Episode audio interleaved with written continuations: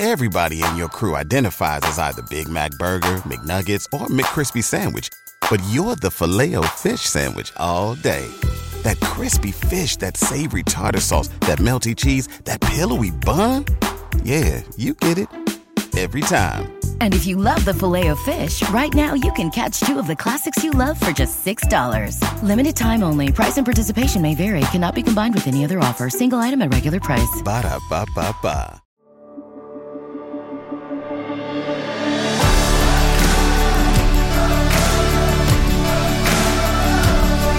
Welcome to the Gravity Leadership Podcast.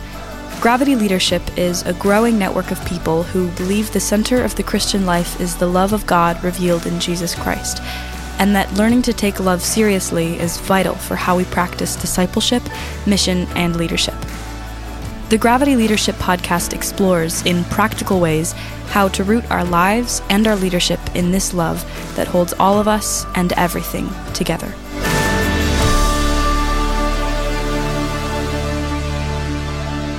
This is the Gravity Leadership Podcast. My name is Matt. I'm here with Christy and Ben. Hey, hey.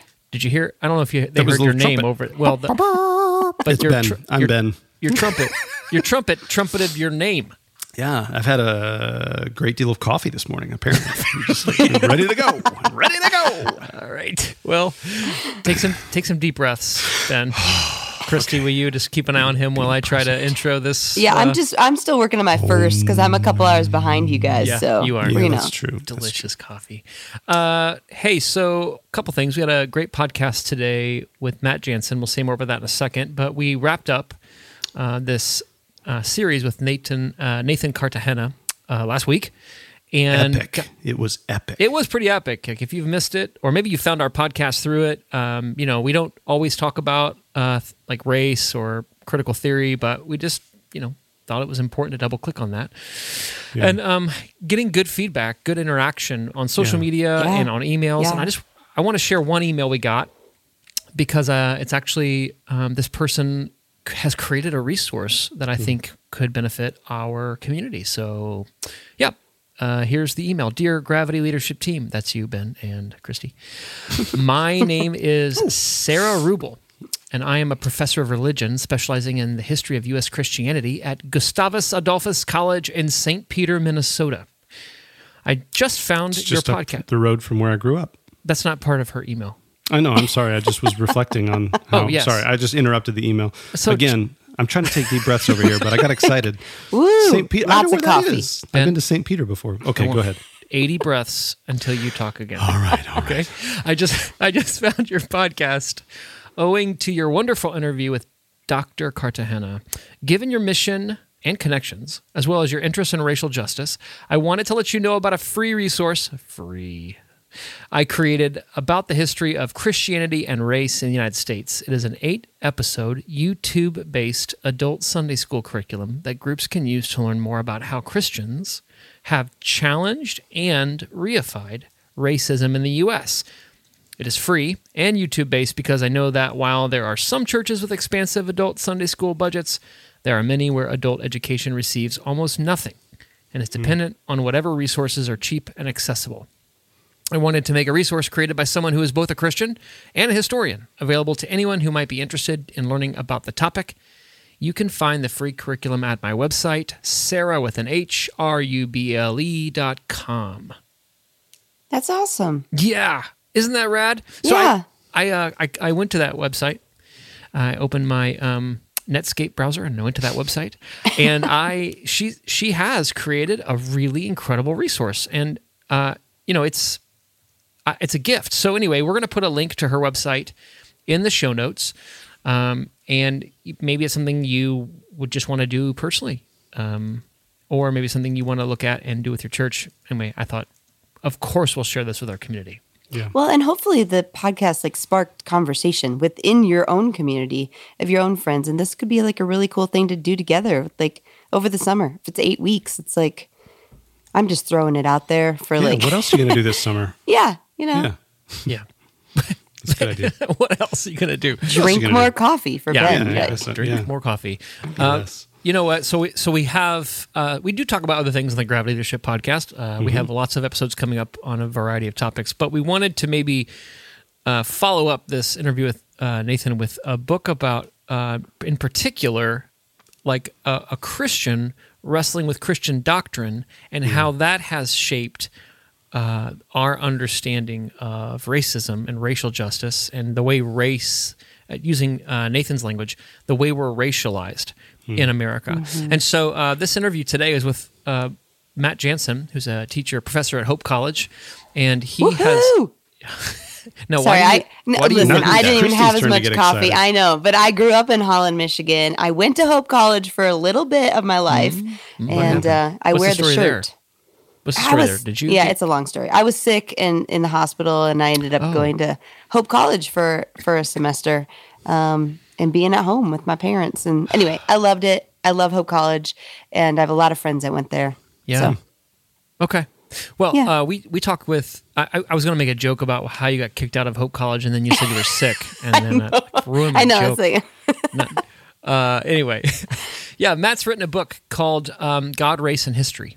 And it's essentially about how the doctrine of providence, um, how that got mixed with racism, and, it, and, and how providence was used to construct this idea of a European, a white European humanities rule over the globe uh, as a direct mandate f- and model of God. And so um, it's one of the ways that you know we uh, we we as Christians we want to be more cognizant and responsive to if we've contributed in any way to the suffering of people. Uh, we I mean we want to take responsibility for that and uh, repair that. So anyway, Matt's book, which is um, fairly academic, but I I enjoyed it thoroughly. We chat about uh, what is providence, how do we understand God's uh, sovereignty in the world, and and what does race have to do with that? And anyway, I commend I commend this interview, which is why we're recording this intro. now, now you can very- blow your trumpet, All very official. Here we go. Uh, yeah. Yeah? Oh, yeah, it's great. Yeah, I think that's probably all we need to say, eh? Mm-hmm. Okay. Mm-hmm. All right. Well, um, we got we got you know two uh, mentions here for places that um, that Christy grew up and and that I grew up. So that's fun. Yep. Yeah. And we're recording in the same town I grew up in. Yeah, there we Hey, go. So hey. everybody's, Boom shakalaka. everybody's got some connections here. All right. Well, this is uh, yes. I I um, I'm looking forward to um, revisiting this interview we recorded with Matt um, for all those reasons you mentioned. Mm-hmm. Yep. Matt. All Taylor. right. Yeah. All right, here Let's go. jump in. Gird up the ear, ear holes.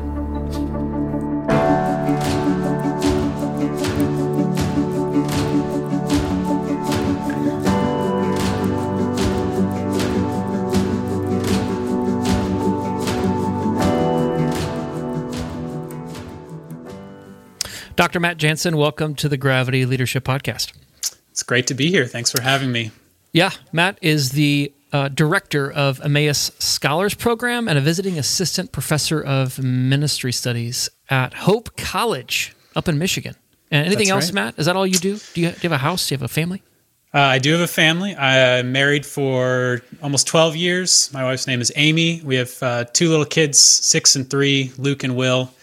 Um, we've lived here in, in Holland, Michigan for three years. And before that, spent about a decade in Durham, North Carolina. So that's more, that's our spiritual home.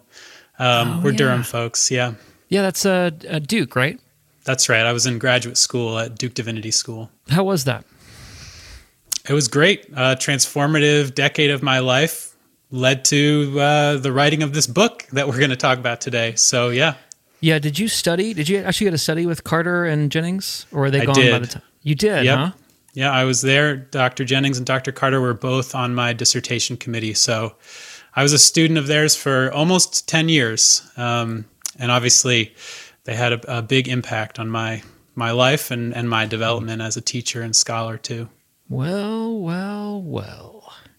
Good thing you're here, Matt, because we have lots of questions. This is awesome. uh, no, uh, J. Kameron Carter and Willie James Jennings have been a huge influence for Ben and I, and for many of the listeners of the Gravity Leadership podcast. Uh, especially Carter, but also Jennings. Their writings can be dense. Also, their books are expensive. Uh, and so it's good that we've got someone who's going to maybe translate. Although I just I just googled your book. We're going to talk about your book, God, Race, and History, uh, Liberating Providence. Uh, and the first return on your book for Amazon is the price is hundred dollars for That's the right. hardcover. Is That's that, right. Is that how much your book is? It's uh, the insane world of academic book publishing when you are an early career scholar. So I apologize to the listeners. I will say that you can get 30% off if you go to my Twitter page. Oh. There's a there's a code to get it from the publisher. But again, nothing but apologies for the price. This is Yeah. the, the cost of doing business as an early career scholar in academia these days. Yeah, so let's jump in because I, I have lots of questions. The book is about the providence of God and how, um, obviously, the, the title basically lays it out how, how the history of the Christian church and race play into that. Where did you get? Mean, we just talked about the 10 years you studied with Carter and Jennings, so that might be part of this. But what, what's the genesis of this book? How did, how did this book come to be? Yeah.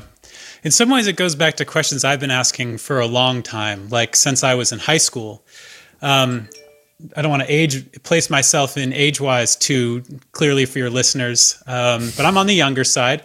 so I was uh, I was in high school during uh, September 11th and the War on Terror, and um, became pretty disillusioned with the way that a lot of Christians seem to kind of have this image of George Bush riding into riding, you know, around the world on a cruise missile, spreading Christianity and freedom and democracy, and that somehow this was the activity of God was somehow compatible with this or even present in this. Um, Yeah.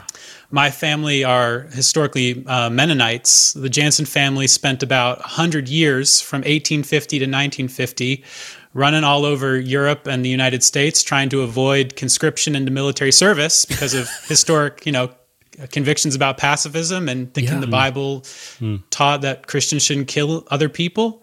Yeah. Um, my grandfather was, you know, put into civilian public service during the Second World War because he was a conscientious objector and, and wouldn't um, sign up for the draft. And so that's always sort of a part of my family background. But for me, it really became personal during the first decade of, of the 21st century. Um, and really starting to ask questions about is this what God's action in history looks like? Is this what the providential workings of God are? Is it the kind of Christianity and the kind of cowboy, patriotic, uh, militaristic kind of complex? Um, and so went to divinity school to try to figure out some of those questions about sort of imperialism and U.S. exceptionalism and what did this all have to do with Christianity and was my faith being co-opted? Um, was speech about the Christian God being used as ideological cover for things that might be deeply unchristian. Um, and I got to Durham to go to Duke just after the election of President Obama, and so witnessed a sort of national backlash, the sort of rise of the Tea Party and reemergence of very public and overt white supremacist movements in the United States. Um, my own state of North Carolina experienced a dramatic transition in our state government facilitated by Citizens United, which allowed a lot of money to flow into elections and um, the uh, invalidation by the Supreme Court of a key section of the Voting Rights Act, which enabled um, right. a, a huge shift in how people were able to vote in North Carolina in the second decade of the 21st century. And then I was in Durham, which is a city that has a very historic African American community. It was one of the first places after the Civil War that formerly enslaved people came and congregated and built uh, a, a very self sufficient economic, political, educational life together. Um, And so at the time that I was moving to Durham, it was quite the opposite. There was a sort of tidal wave of gentrification sweeping through neighborhoods that had been um, African American since the Civil War. And all those things sort of collided. And so my questions about sort of pacifism and militarism and imperialism expanded dramatically into questions about race and whiteness and white supremacy. Um, and I was lucky, as we said, to find myself in a place where there were some folks like Willie Jennings, like J. Kameron Carter, like Eboni Marshall Turman, uh, William Turner, just some really wonderful faculty to think through these questions with. And so that sort of shaped um, these questions. And providence became this kind of repetitive theme that I kept coming back to this idea that, you know, God is working in the world. And Yeah. that's a, a really dangerous thing to talk about if you get it wrong, right? Yeah, right. And I think that that's what struck me. And there's a lot of ground to cover here because your your book is essentially like a double clicking on different theologians and how they see providence, and then you weave it together in uh, maybe pulling contributions and and discussing with each of them.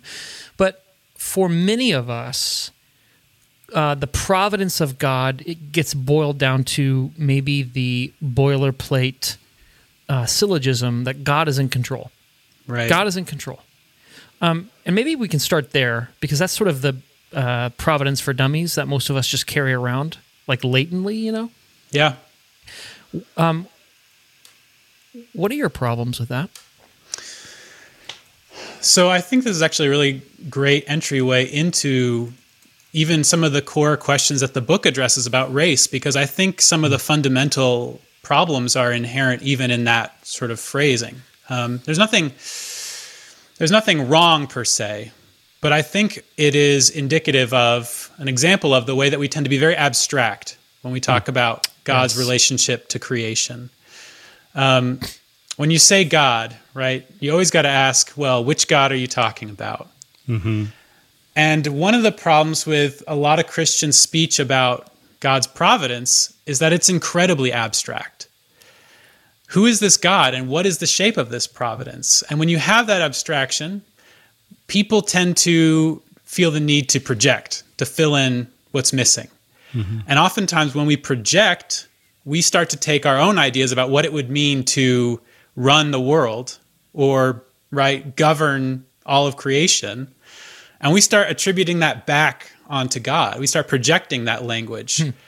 Um, and oftentimes that means that we start talking about god like god's activity is just the same as human activity but maybe like you know on steroids. It's like to the nth degree Yeah. and I think there's a real danger in that because we start projecting our own theories, our own ideologies, our own assumptions about what it means to act. And we start saying, well, that's how God acts.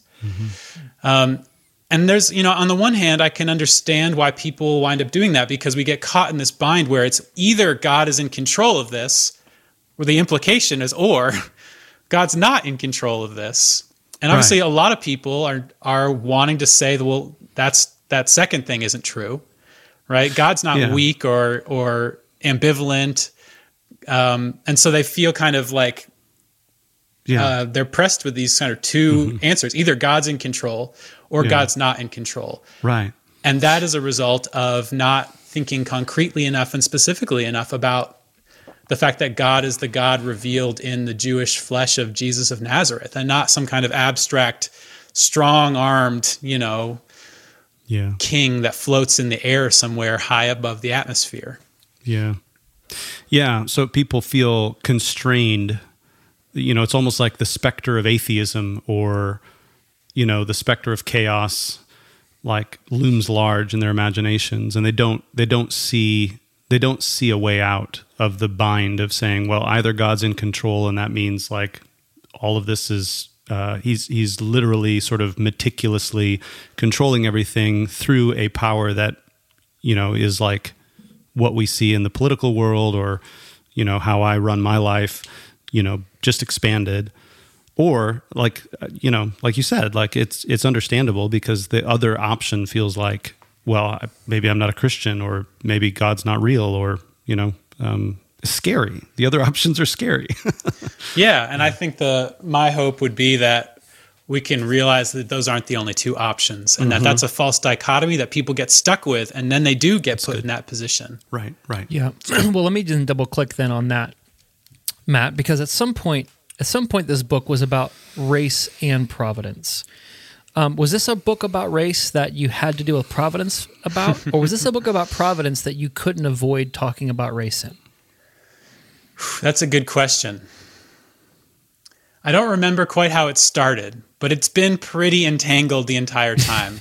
and maybe help us understand why because Yeah. I, I think I think we do abstract conversations about God's providence and we use systematics and these large categories and philosophical constructs but for you it's important to get granular and particular in in not only God's story but our story why I think the greatest case, well, greatest is a tough word, an important case of abstraction, um, an example of what can go wrong with abstract speech about God's providence, is the creation of the modern racial imaginary as such, is the invention of whiteness in the 15th and 16th century. So, sort of the first part of what I'm trying to do in the book is show how these ideas about race and whiteness and the sort of whole way of thinking about the world through a racial lens well, that grows out of Christianity. Christianity mm. and Christian theology specifically is the language that's used to imagine and invent race at the very beginning. And of course, this is what Dr. Carter and Dr. Jennings have shown so um, extensively in their own work. Yes. And part of what I'm trying to do in the book is say that, well, providence is a huge part of the Christian speech that was used to think about race. Mm, and in mm-hmm. fact, whiteness, being white, white identity, emerges as a kind of providential language that replaces God and, and certainly Jesus of Nazareth with European men as the ones who are providentially ordering the world and mm guiding and governing history towards its, you know, final outcomes. And that mm this is not just sort of a metaphorical thing, but that this is in fact exactly what happened on the ground over mm. time. mm Um, you know, it was a time when Christian theology was not just a sort of private discourse for a few people, but was, you know, something that was a governing way that people thought about the world in Europe at this time. Yeah. And so in the age of sort of conquest and discovery as as all this new stuff is happening to Europeans and they're trying to make sense of it, it's it's Christian theologians that they turn to. How do we think about how to order the world and mm. what is happening in history? And those are all questions that the doctrine of providence touches on. And so Christian speech about providence becomes a resource to try to imagine the sort of place of Europeans in the world. Um, and like I said, the sort of second half of that is then once sort of the racial imagination takes hold and people imagine themselves as white and build the world around that, then that starts to come back and distort people's attempts to then go on and talk about God's providence, right? What's God doing in the world? Well, mm. You know, a great example of this is slaveholders in the antebellum South who said not only is slavery not a sort of um, neutral or morally morally necessary, maybe morally wrong, but a sort of necessary evil. They said no, this is part of the providential ordering of society and of the globe that God has created. And so the book is trying to see both sides of that coin, both how Christian theologies of providence sort of provide the ideas that help people start thinking about white supremacy and whiteness itself but then also how then that comes back to really distort people's attempts to think like what does god want for the world today and yeah. of course that's some people's attempts that's that's white people's attempts um, and so you have mm-hmm. african american christians right all throughout the antebellum period who are saying well no no no that's not uh, what god is up to God is actually on the move through abolition. Hmm. Um, and so for me, that raises really quite really important questions of like, so how do we have speech about what God is up to that is meaningful? Because some people would say, well, everybody's just pointing at the things they like and saying, well, that's what God is doing, right? It's yeah, just yeah. my subjective preferences. And then I just take God and say, well, it's a divine stamp of approval for my political ideology or my vision of the world. And so the question is is it even really possible to have meaningful speech about what God is doing in the world, such that, as one of my favorite theologians, James Cone, would say, we can join God in that work? Um, so those are some of the hmm. questions that are sort of circulating around in the book. Yeah, and this goes back to the projection thing you talked about how white people, white northern and western Europeans projected onto God their own sort of imperialistic impulses and in doing that abstracted providence from everyday particularities into this monolithic hegemonic frame that ordered reality that wasn't of God. In fact, it was, you know, we can say, can we say? We can say this. Whiteness as a construct is demonic. It's like antichrist in the sense of that it it it turns the kingdom of God inside out and upside down, and it creates partiality as a way of ordering bodies rather than mm-hmm. mutuality. Um, and so it's it's actually contrary to the gospel. Yeah, um, it's it's anti-Christic in that it is literally a counterfeit of the truth. Yes. Yes, and it doesn't. I I often feel like we're taking crazy pills here, uh, to quote Will Ferrell, in um, in a movie. Uh, I feel like we're taking crazy pills because the, we have to say. Do we have to say this? Like, do we have to say that like there's neither Jew nor Gentile, male, woman, slave free? Like, do we have to actually say that the invention of race was an undoing of new creation? Like, it's it's it's a uh, it's a protest. It's a it's a insurrection against the kingdom of God. Um, and it feels like that's scandalous to say in the church today, but I'm glad, Matt, that you're saying it. I, w- I want to ask you, as you went to then uh, de abstract, maybe, uh, get particular, you chose three people to talk in dialogue with in this book Hegel, uh, James Cone, and Karl Barth. How do, maybe, why did you choose those three? And then uh, we can maybe double click on them. Yeah. So I chose Hegel as sort of an embodiment of the problem because I thought that um, Hegel's sort of philosophical reflections on history are one of the most sort of bald faced instances of the kind of thing I'm talking about in the history of sort of modern Europe. Um, and so that was a that was sort of a, a snapshot of of the problem.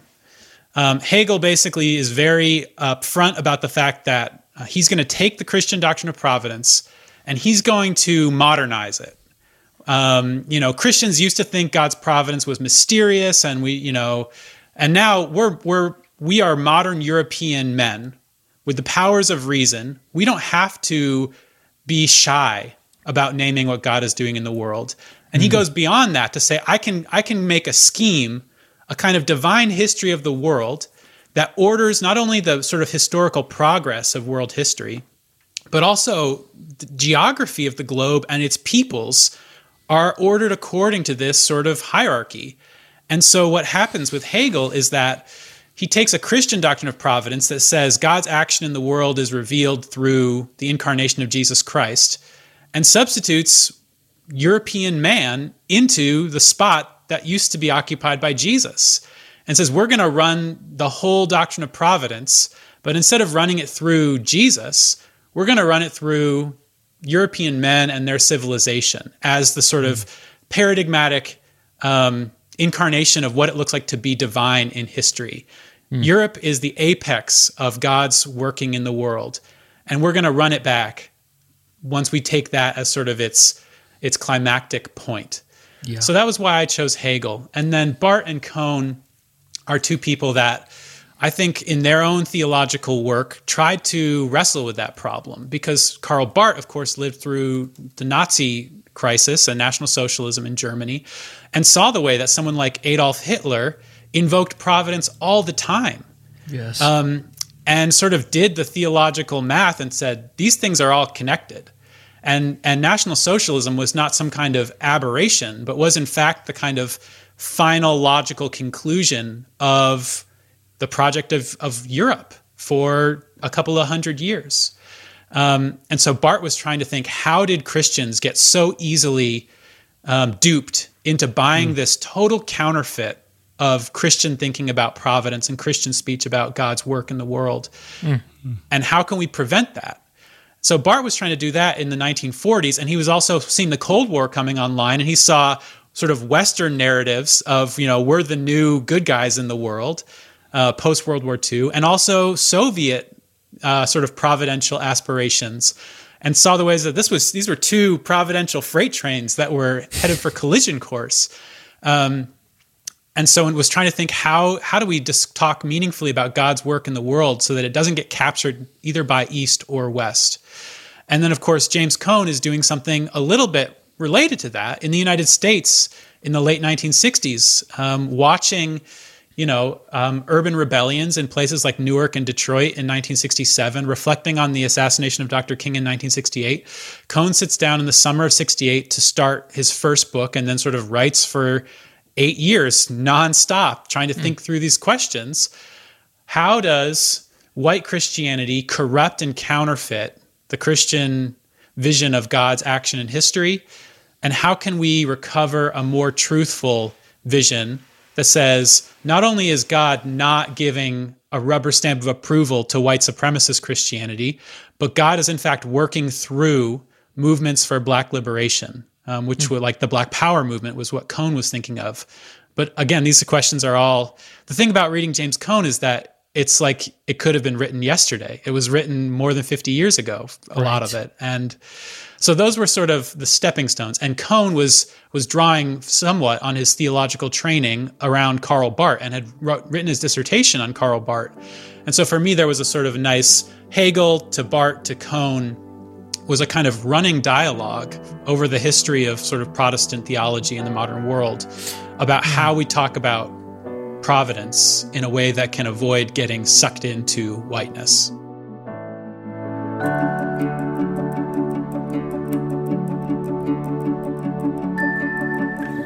This podcast is brought to you by Gravity Leadership Academy, our 10 month online training intensive for Christian leaders who want to root their life and leadership in God's love and bring lasting transformation to their culture.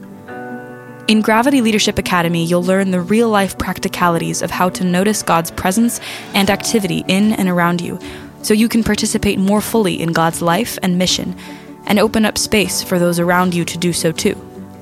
We've worked really hard to make this training in missional leadership practical and doable. To find out more about Gravity Leadership Academy, visit gravityleadership.com/academy.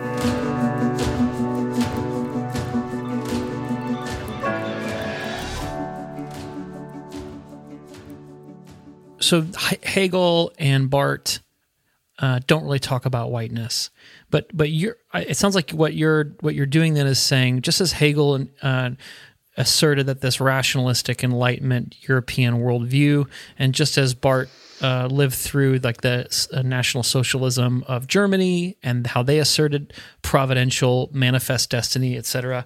And uh, you're, saying that whiteness functions around and inside of all of that. Like, is is whiteness the frame in which these um, these oppositions to God's actual providence are maybe grow up in? Is that what is that how you argue it? Yeah, I think that's one way of putting it.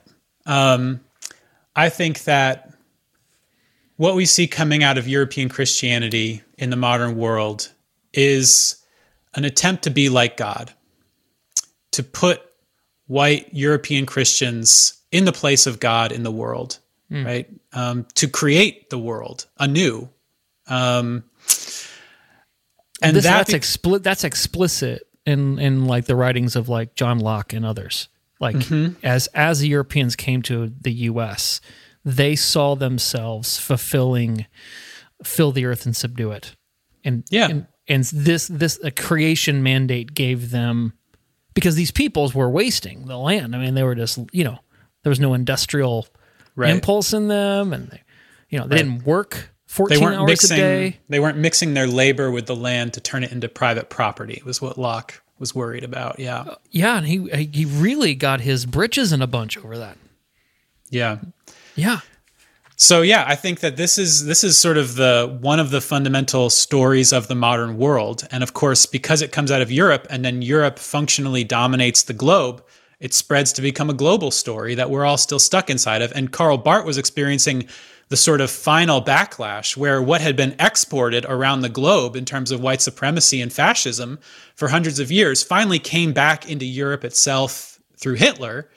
Um, and Cone is on the sort of the the first thrust of that, right? Um, somebody that talks about this is is uh, the the author Aimé Césaire, who was writing in the 1950s and said, you know, the World War II and the Holocaust was the boomerang effect and Europeans, before they were victims of, of National Socialism, of the Nazis, were its collaborators when it was being exported to non European peoples around the globe. Um, and so I think the, this is sort of the, the wages of whiteness, right? This is the chickens yeah. come home to roost when the things that white Christians have been exporting for a long time all of a sudden show up in their own backyards. Um, everybody panics um, this is this is interesting, especially true of Christian theologians talking about providence. In the 1950s, a whole lot of Christian theologians say we can't even talk about providence anymore. How can you talk about God's providence in a world with with machine guns and atom bombs that with such historic suffering? And a lot of people point out, well, one of them, maybe I point out in my book, you know, why does all of a sudden in 1950 suffering become such an obstacle to Christians talking about providence? Well, it's because it's suffering of European peoples. Yes. Right? And before that, doctrine of providence not only was it not challenged by suffering of non-European peoples, they were invoking divine providence as the framework to think about and, and justify what they were doing in their colonial enterprises. Right. So, how does providence work so well to justify European colonial endeavors? But then, when Europeans themselves come under duress, all of a sudden it's like, God is dead, right? Because there's so much suffering in the world we can't even imagine it. And it's like, so whose suffering matters for the doctrine of providence? Well, it depends who's articulating that account of providence, right? Right. Who's the winners? Who's the losers? Uh, as long as they're suffering, God is providential. But if, when we suffer, or or when when he, even like taking Hegel's understanding of providence, when the full flowering of our Yeah. power is boomerang back on ourselves, like you said, then we maybe there's like this liminal moment where we can question what are we what are we saying when we say God is in control here? Yeah. Ben, what are you hearing? What what's stirring for you? Yeah, I mean, this is, I mean, a couple things. Um, one is just, a, I guess, just a reflection on. I, I think one of the one of the themes that I'm seeing um, come to the fore in a lot of our listeners. Um, a lot of them are church leaders, you know, people who are, you know, week in, week out, uh, talking with, you know, just normal people in the pews and um, preaching sermons and all of that kind of thing. But I, I'm just struck again by the importance of doing this kind of work of like tracing the history of our theological ideas. Where did they come from? You know, eh, because I think there's a lot of. Um, we had uh, Beth Allison Barr on the podcast, and she talks a lot about patriarchy, you know, and all that kind of thing. And she said patriarchy shapeshifts. And I'm hearing the same thing in kind of your account of the doctrine of providence and whiteness. Like it, it shapeshifts to the point where we don't really understand where we got these ideas, right? And we've kind of scrubbed out the most egregious parts of them. And it just feels like, well, we just believe the gospel. Mm-hmm. You know, like that's just, you know what I mean? Like it's it's really difficult, I guess, for people to really understand what's so egregious about some of these things un- until you take the time to kind of trace these ideas, which feels like a lot of work. So I guess that there's that that's a challenge, right? Like I think I think a lot of pastors would listen to something like this and a lot of them are ex- excited about this and they're discovering some new things but a lot of them i know have a lot of just insecurity about it. Like oh my gosh like what does this mean for my leadership? What does this mean for my faith? What does this mean for the people that i preach to? It's just like a lot. So anyway so i'm i'm struck by that that you know there's there's a history here that is a lot more people are a lot more leaders are are learning about which is really good. But it leads me to my question matt Dr. Matt. um, not you, not you, Matt Tebbe. I talk to you all the time. So, and you're also muted. You're trying to speak, but you're muted. Anyway, uh, never mind. We will. Sorry, I just said. Oh, I, there we go. I was I was going to saying, say we'll never I can know hear myself fine say. when I'm muted, but you can't hear me when I'm muted. What's wrong with you? I, I, why don't you ask Dr. Matt a question? Because you and I can chat anytime. Yeah, that's true. All right. Uh, so, Dr. Matt, uh, the question I do have is is kind of a practical one. So, um, if you know what what would you say to someone maybe who's listening? Maybe they do have some res- level of responsibility to to preach and to teach and to you know they're they're growing in their conviction about these things, but they don't like you know they don't want to just give people a reading list of like here's a dozen books you know um, do you have any advice i guess for leaders who are like where do i start with this stuff like how do you know maybe i've got a church full of people who are like god's in control you know and they're you know they don't see what the big deal is about you know whiteness and they're they bristle a little bit when people say things like that like what would you say to leaders who are trying to figure out how to like make a dent make an inroad Yeah. into people's imaginations about these things Yeah. Well, I think that an interesting thing about this topic is that, sure, it is this sort of dense philosophical, historical sort of thing, but it's also very practical. Um, People need to, you know, people of, of faith and, and church leaders, pastors, if you think God is active in the world today, you got to try to figure out how and where Yeah, and with right. who. and ideally so that your action in life can be responsive to that work and maybe you know not to be presumptuous but maybe even participate in that work Yeah. um, and I, I very much empathize with that you know we see people coming out all the time and saying this is what god is about right and this is what god is about and so how do you as a as a church leader or just as a person if you think that god is at work in the world today how do you kind of identify it Yeah. and this is where I think you don't need um, a huge reading list or a, a 500 year history of a doctrine. Yeah. Um, you need to, you know, turn to the New Testament first of all, um, because what does God's action in history look like? Well, it's it's not mysterious. Um, God's revealed what God's action looks like in in the covenant with Israel and the incarnation of Jesus. Um, and so so we have we have a pattern for what God's action looks like. And this was the argument of James Cone. James Cone made very strong assertions that God was working through the Black Power movement in the late 1960s and early 1970s. But he went to uh, extensive lengths to say this isn't just my personal opinion or I like Black Power, and so I'm going to say this is what God is up to. He said we can look at how God acts in Israel and Jesus and mm-hmm. use that as a lens to then turn to our own world and say, mm. this is how God acts today. And so mm. when you look at something like maybe the insurrection at the Capitol on January 6th, you got you got, got some people who are saying this is God's God's working through this, right? And they That's got the signs right there that said it. Right. Right. It's Um, explicit. I want to say that's definitely not the case. But then somebody might say, well, why? You know, it's just because Or you're how you know? right, or how do you know? yeah. And you're of just course, saying that because you're a Democrat. Right, right. Yeah, because you're a liberal and you're just trying Yeah, to yeah. make right. We're all Bob Dylan with God on our side, right? And Yeah. There we go.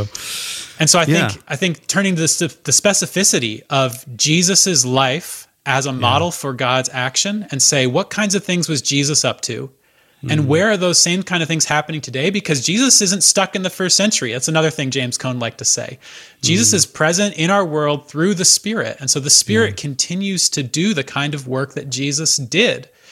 And so this sort of we look to scripture to say, how does God act? Who was Jesus? And then we say, how is Jesus present today? And I think asking those sorts of questions in dialogue with people like James Cone and others can be a really practical starting point for folks who are interested in thinking about this. That's Yeah. that's really helpful for me. Yeah, it's really helpful. really helpful. Um, and I, I want to maybe make this even more explicit, Matt. And you tell me if I heard you right or if I was just daydreaming. But there, there there's this pr- the abstraction happens when we take like we take proof texts, we take like sentences from Scripture, like um, uh, every person should place themselves under the authority of the government. Let's say Romans 13 Sure. 1. We take Sure. this, that's not even a full verse, right? It's just Right. half of a verse. And then we we slap it on somebody like Donald Trump. And we say this person is like you have to submit to this person. This person is put in place by God.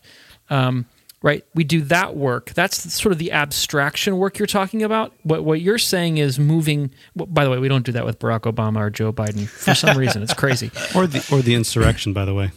Or the know? insurrection. They're not submitting Yeah. to the governing authorities. Yeah. They're they're trying yeah. to th- overthrow them. Overthrow So them, This is the problem with the abstraction, like e- extracting texts and then using them inside of the existing frames we have. Is we end up being hypocritical and duplicitous, and we don't even know it. And there's Mm-hmm. there's actually no coherent way to hold together an ethic that is applied faithfully and consistently. Because the only thing we're aligned to, and the only thing that we are in allegiance to, is this is this superstructure that's driving how we what appeals to us, right? And you name it as whiteness in this book, uh, which has an entire um, has an entire architecture made up of all kinds of just different assumptions. But what you're saying is, let's start with the particularity of what Jesus said and did in a, a large, powerful system that ha- that had logic to it, and that um, in some ways the Roman Empire is a lot like the United States of America. So, how did Jesus navigate those relationships?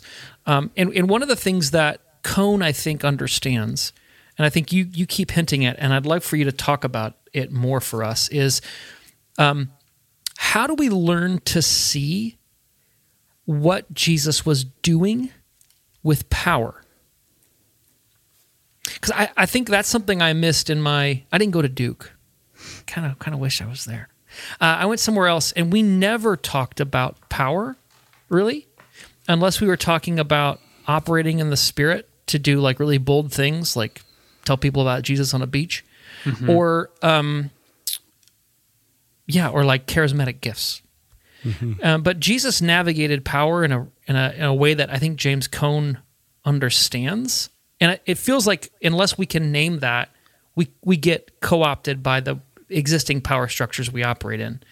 Um, am I on am I on the right track there? And how do you how do we recover that vision if if so? Yeah, I think that's right. I think part of it is learning to.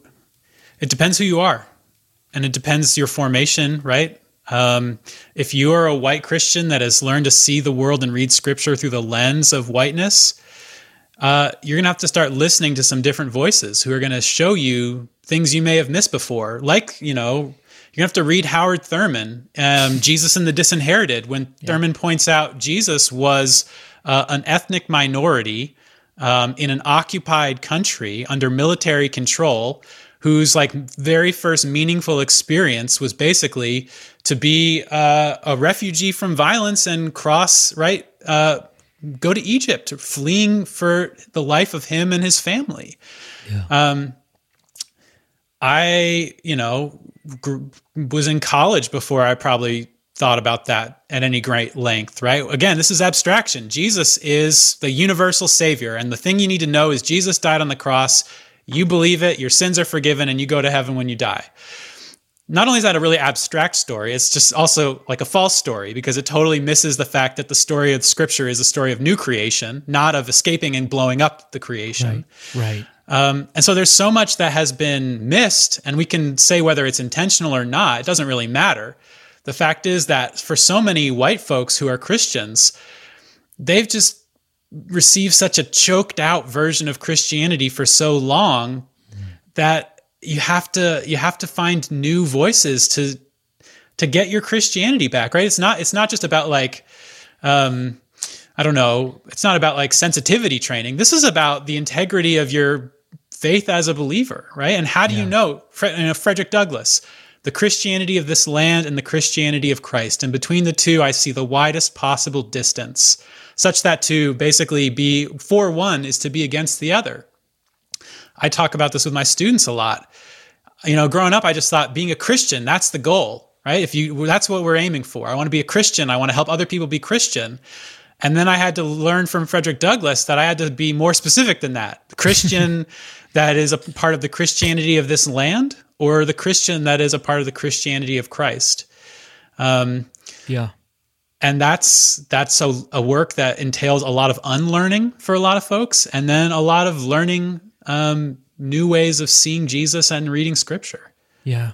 So I hear you getting particular, listening to people that whose lives and social location maybe are m- closer to where Jesus was, who who actually uh, interact with systems and structures and powers in a in a more proximal way that Jesus would have.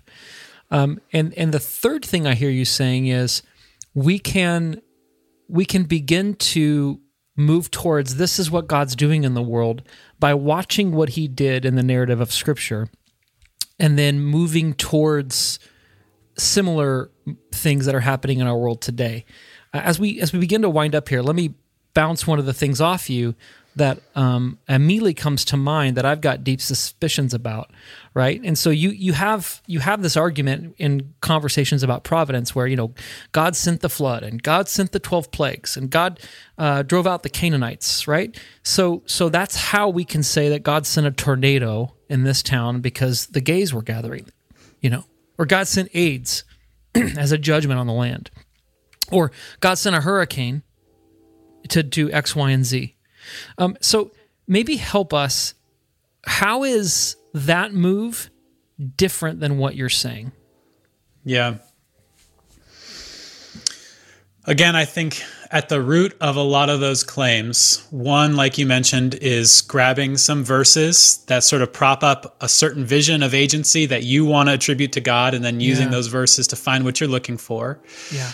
Um, but I also think that um, what needs to be contrasted with that is, again, a Christological vision of how God works in the world. That's not just a few proof texts, but is drawn from the sort of whole narrative of Scripture read with Christ at the center of it. And so, you know, rather than having an abstract notion of everything that happens must have happened because God wanted it to happen because God is omnipotent. And again, omnipotent is a big abstract word. What do you mean by that? Do you just mean mm-hmm. my idea of something that's infallible and never is infinitely strong and then I'm just projecting it onto God? Instead, it's it's the God that is, you know, uh, providentially engaged in our world today is the God that was revealed in the crucifixion and resurrection of this Jewish human being, Jesus of Nazareth.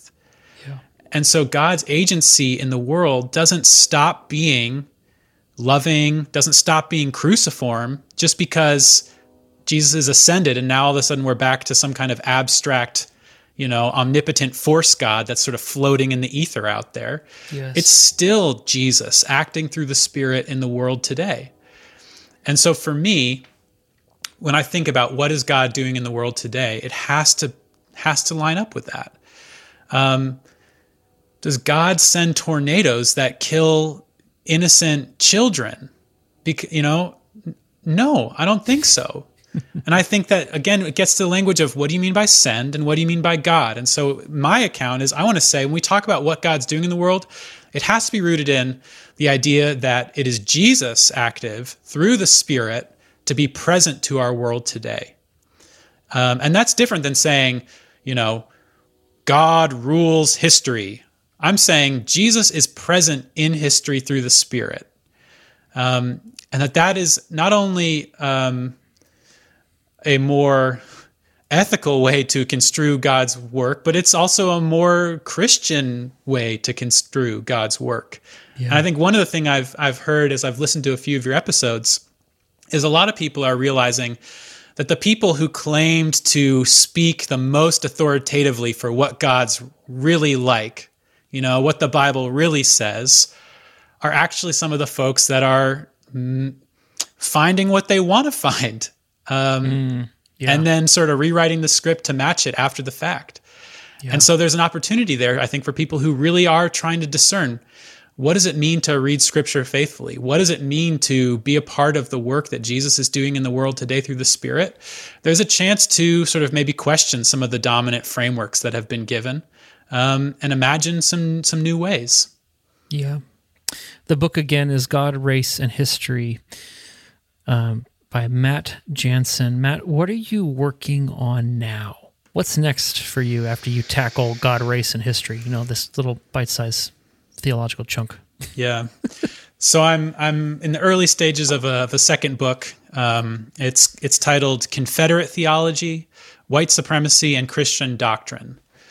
Um, and I'm going to do you know more of, of some of what I've done in the first book, but looking more specifically at um, U.S. history and the history of Christian theology in the United States and the way that one of the things that Christian theologians in the United States need to reckon with is that for a long time, there were a lot of Christian theologians who were white supremacists and who, you know, articulated really sort of quote unquote impressive accounts of Christian doctrine that went on for thousands of pages and had read every word of John Calvin and Francis Turretin and all the Reformed scholastics.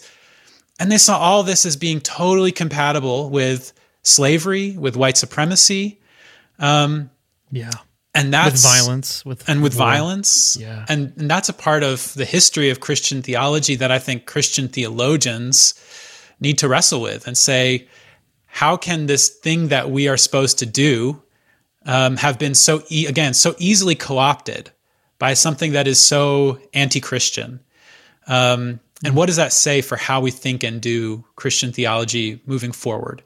Um, so that's what I'm working on sort of in these these next couple of years, hopefully. That's exciting, Matt. And we uh, just just to commend this, we we get this when it comes to like our family history. Like if there's a long history of alcoholism, we know that we we have to still reckon with that today. Like it shows up in our family dynamics and even in our even our genes and our DNA.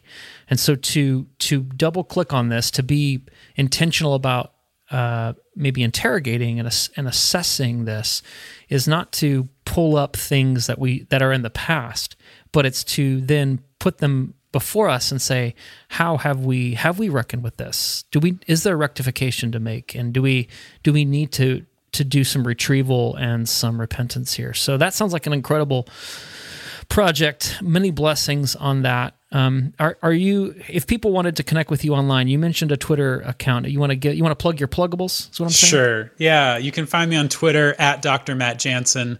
Uh, you can look up my faculty page and, and, get my email if you want to write to me.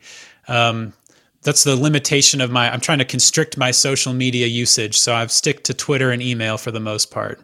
Yeah, you hear that, Ben? That's some good advice. I might have to take you up on that. You know, there's some providential mm-hmm. discourses in how technology uh, omnipotently suffuses our lives, but we'll save that for another conversation. All right, man. That, well, that's that's where my head's at, man. I, I want to have that conversation. Matt, thanks for being with I us today. A lot of questions. Yeah, it's been great to be with you both. Peace.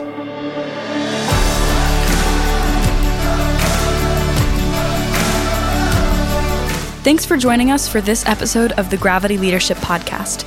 Our show is produced by Ben Sternke, Matt Tebbe, and Ben Hardman. Aaron Sternke does our mixing and mastering. You can check out his work at aaronsternke.com. If you find our podcast helpful, share it with your friends in person and on social media. And don't forget to rate and review us online as well as subscribe so you don't miss an episode. You can join our Gravity community for free at gravityleadership.com/join. You'll get our latest content delivered straight to your inbox, as well as an email most Fridays with curated links to articles we found interesting or helpful. To join us, go to gravityleadership.com/join. And hey, we'd love to hear from you. Ask a question, make a comment, send us an idea, a recommendation, recipe, whatever. You can email us at podcast at gravityleadership.com. Catch you next time.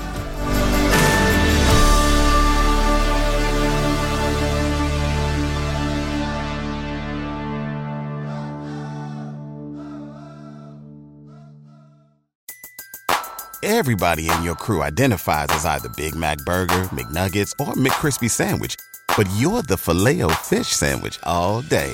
That crispy fish, that savory tartar sauce, that melty cheese, that pillowy bun. Yeah, you get it every time. And if you love the Filet-O-Fish, right now you can catch two of the classics you love for just $6. Limited time only. Price and participation may vary. Cannot be combined with any other offer. Single item at regular price. Ba da ba ba ba.